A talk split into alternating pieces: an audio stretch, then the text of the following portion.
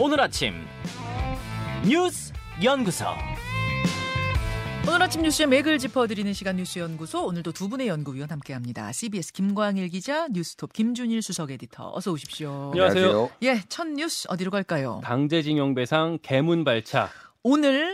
오늘입니다. 정부가 강제징용 배상 문제 해법을 4년 만에 발표합니다. 박진 외교부 장관이 발표할 거예요. 네. 내용은 앞서 좀 말씀드렸지만 제3자 변제. 쉽게 말씀드리면 우리 대법원 판결이 일본 피고 기업이 피해자들한테 배상하라라는 거였잖아요. 예. 근데 이거를 일본 기업 대신 국내 기업, 특히 65년 한일 청구권 협정 때 수혜를 입었던 국내 기업이 한국 정부 산하 재단을 통해서 배상하는 걸로 가닥을 잡았습니다. 그렇다면은 이제 포스코 같이 뭐 철강, 도로, 전기 이런 기업들이 있잖아요. 지금은 이제 뭐 공기업 뭐 혹은 또 사기업이 된 것도 있고 그렇습니다만 이런 곳에서 그때 차관을 받아서 수혜를 입었던 기업들이고요. 예.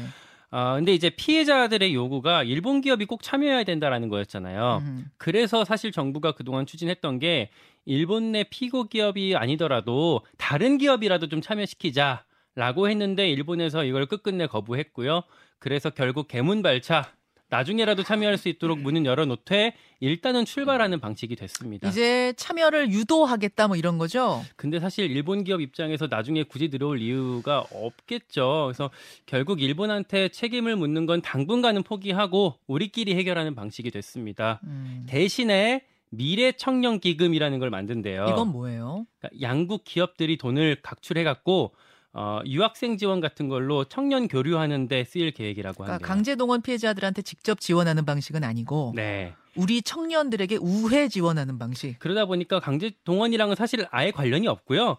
발표만 같이 하는 거고 그래서 뭐 물타기 아니냐 이런 지적이 같이 나오고 있습니다. 예. 그 일본에서도 우리 정부에서 해법 발표하고 나면은 여기에 호응하는 조치를 바로 발표할 예정이에요. 뭐 1998년 김대중 오부치 선언을 계승한다는 입장을 낼 거라고 하는데 여기에는 뭐 통절한 반성과 마음으로부터의 사죄라는 표현이 담겨 있었거든요. 네. 뭐 요 정도 표현이 사실 아베 정부 이후에 일본이 그동안 견지해왔던 태도를 고려하면 뭐 나름대로 의미가 있다라는 평가도 나오긴 하고 있고요. 다만 이거를 정말 사과라고 볼 수 있냐? 라는 데에서는 좀 의문이 있기 때문에 피해자들을 설득할 수 있을지는 좀 뭐 미지수라고 할 수가 있겠습니다. 자, 그러면 이제 중요한 게 우리 정부가 이것을 어떻게 받아들이게 됐는가. 이게 사실 공청회에서 나온 거잖아요. 몇 달 전에. 그 공청회에서 안이 나온 다음에도 국내 여론 썩 좋지 않았는데 결국 받아들이게 된 이유는 뭔가거든요. 그 대통령실에서는 계속 미래 얘기를 많이 해요. 뭐 경제도 그렇고 외교안보도 그렇고 일본이랑 관계를 복원해야 되는데 뭐 그럴 만한 뚜렷한 돌파구가 없기 때문에 대통령이 결단했다라고 하거든요.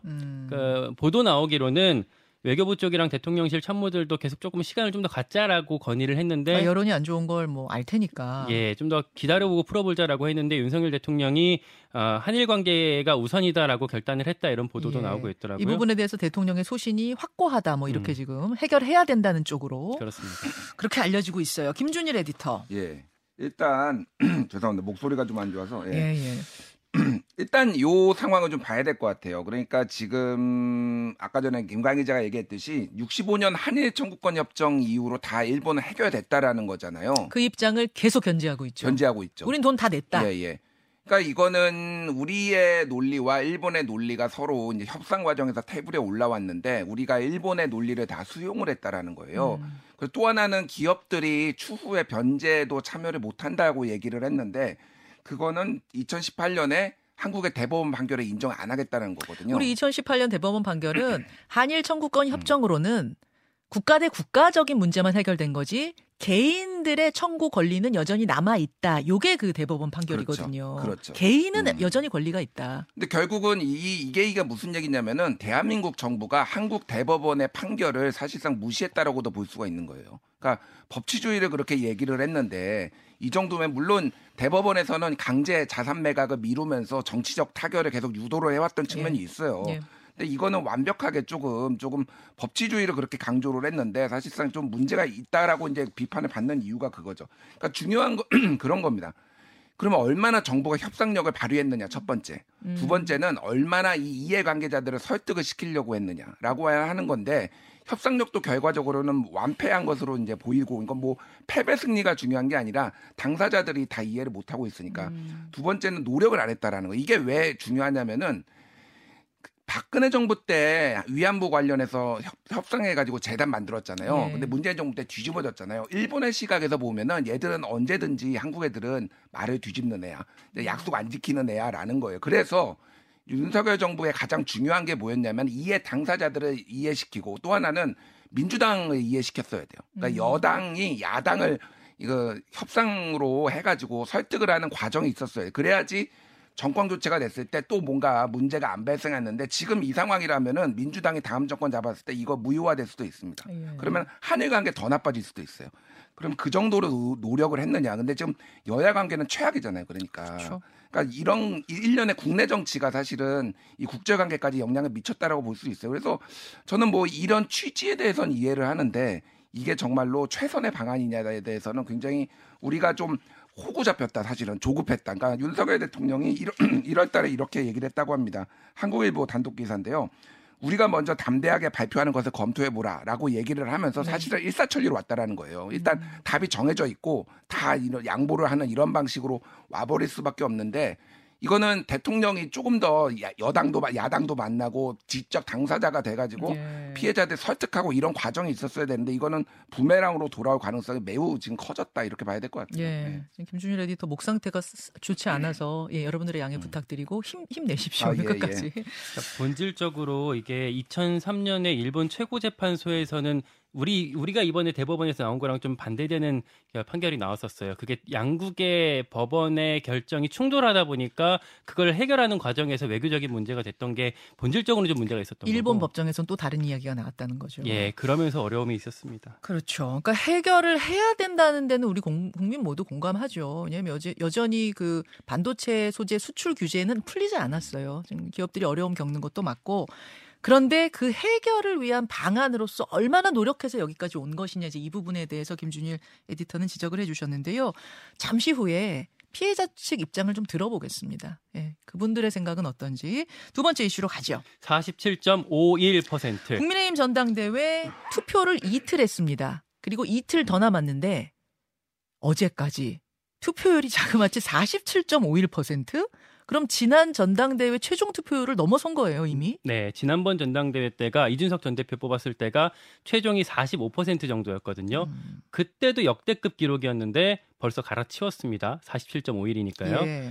책임 당원이 거의 한 84만 명이 되는데 이 중에서 40만 명 가까이 이미 투표를 했고요. 와. 이제 모바일 투표는 이틀 동안 해서 마감이 됐고 오늘 내일 이틀 동안 ARS를 해서 마무리를 합니다. ARS 전화 투표 이거는 그러면은 본인들이 저 당원들이 전화를 거는 거예요? 아니면 뭐 무작위로 전화를 당해서 거는 거예요? 어떻게 되는 거예요? 그러니까 그 전에 모바일 투표는 사실 문자가 왔을 때 여기 링크 타고 들어가서 찍으면 되는 거였는데 예. 요거 안 하신 분들한테 ARS 전화가 와요. 전원한테? 예. 거기에 대해서 응답을 하시면 됩니다. 그러면 40만 명 가까이한테 다 전화를 한다는 거네요. 그렇습니다. ARS가. 네. 근데 모바일로 이제 이미 할 사람 거의 많이 하긴 했어요. 옛날에는 모바일을 익숙하지 않았기 때문에 많이 못 하셨는데 최근에는 좀 어느 정도 학습이 돼서 좀 모바일로 많이 넘어가는 분위기가 됐거든요. 최종 투표율 어느 정도 예상됩니까? 지금 한 55% 정도로 당내에서 얘기가 많이 나오고 있어요. 그러니까 ARS가 지난번 대선 경선 때 또 비슷한 방식이었는데 예. 이틀 동안은 9% 정도 늘어서 최종 63이 됐었거든요. 예. 이번에 뭐 63까지는 안 가기 때문에 한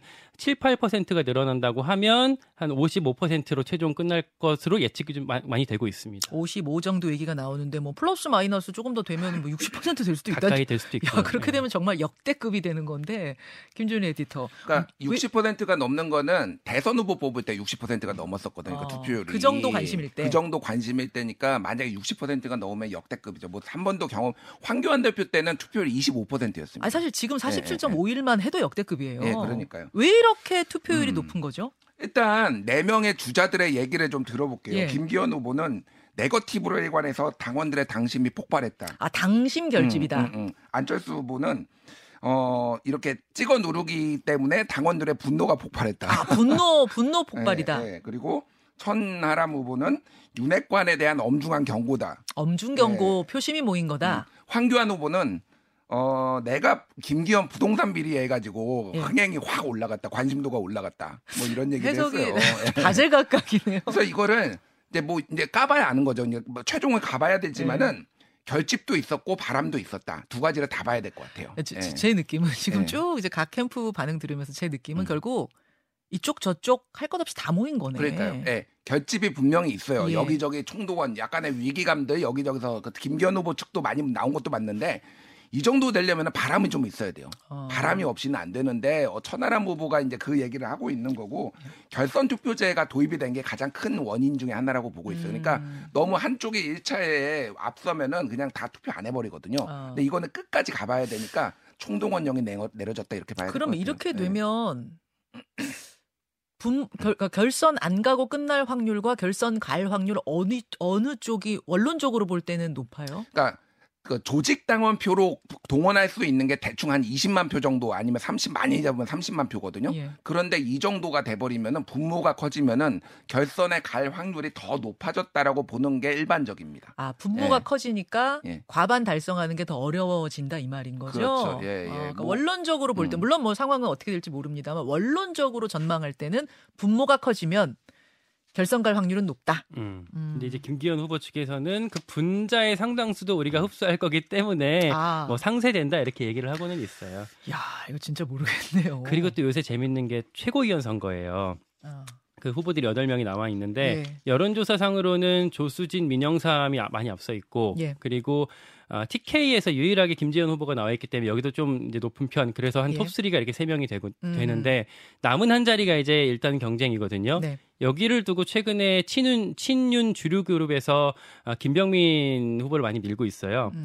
다만 변수가 당대표는 1인 1표고 여론조사할 때도 보통 1인 1표로 여론조사가 체크가 되는데 최고위원 전당대회 선거는 1인 2표잖아요. 그렇죠. 그러다 보니까 허은아, 김용태 둘이 묶여 있는데 요 둘이서 좀 시너지를 좀 같이 낼 수 있다.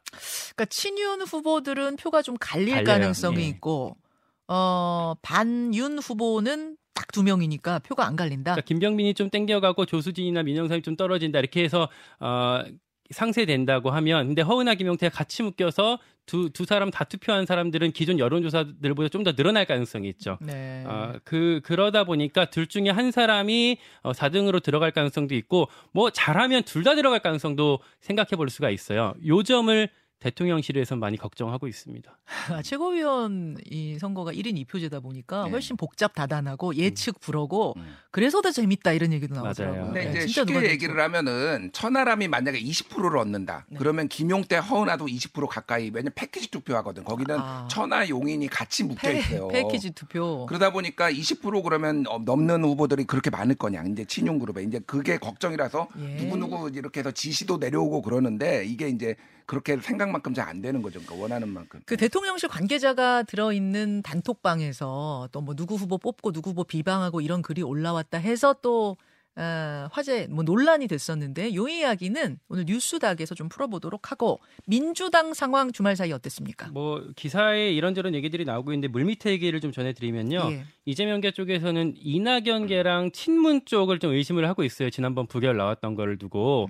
그래서 뭐 상대랑 협상을 해야 되냐 강대강으로 붙어야 되냐 이런 논의를 이재명계 내부에서 좀 하고 있고요.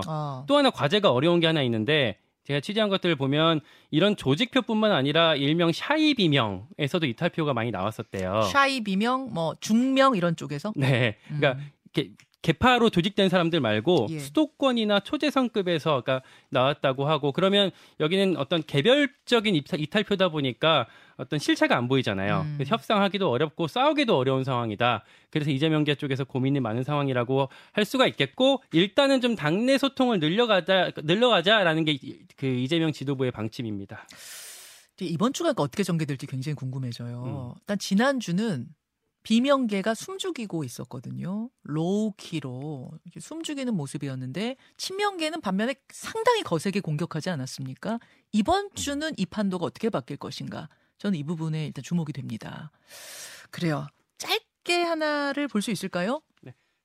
잿더미 된 시장, 술 취해 불질렀다. 주말에 인천 현대시장에서 정말 큰 불이 났는데 방화범 소행이었어요. 술을 드시려면 좀 곱게 드시고 집에 가서 주무셨으면 좋았을 텐데 40대 남성이에요. 현대시장 내에 세 곳이랑 외부 두 곳에 라이터로 방화한 것으로 드러났습니다. 경찰이 CCTV 확인해서 현주건조물 방화 혐의로 긴급 체포했고요. 범행 동기를 조사 중이라고 하는데 이유가 기억나지 않는다라고 진술하고 이유가 기억나지 않는다고요? 예, 술 취해서? 예. 아이고 정말 욕이 절로 나오는 상황인데요. 저 시장에 불 좀 보십시오. 엄청난 불이고 한 상점이 50여 곳이 탔어요. 모든 것을 잃어버린 상인들의 그 눈물을 보니까 정말 마음 아프던데. 참, 이 소식까지 전하겠습니다. 수고하셨습니다. 고맙습니다. 감사합니다. 김현정의 뉴스쇼는 시청자 여러분의 참여를 기다립니다. 구독과 좋아요, 댓글 잊지 않으셨죠? 알림 설정을 해두시면 평일 아침 7시 20분 실시간 라이브도 참여하실 수 있습니다.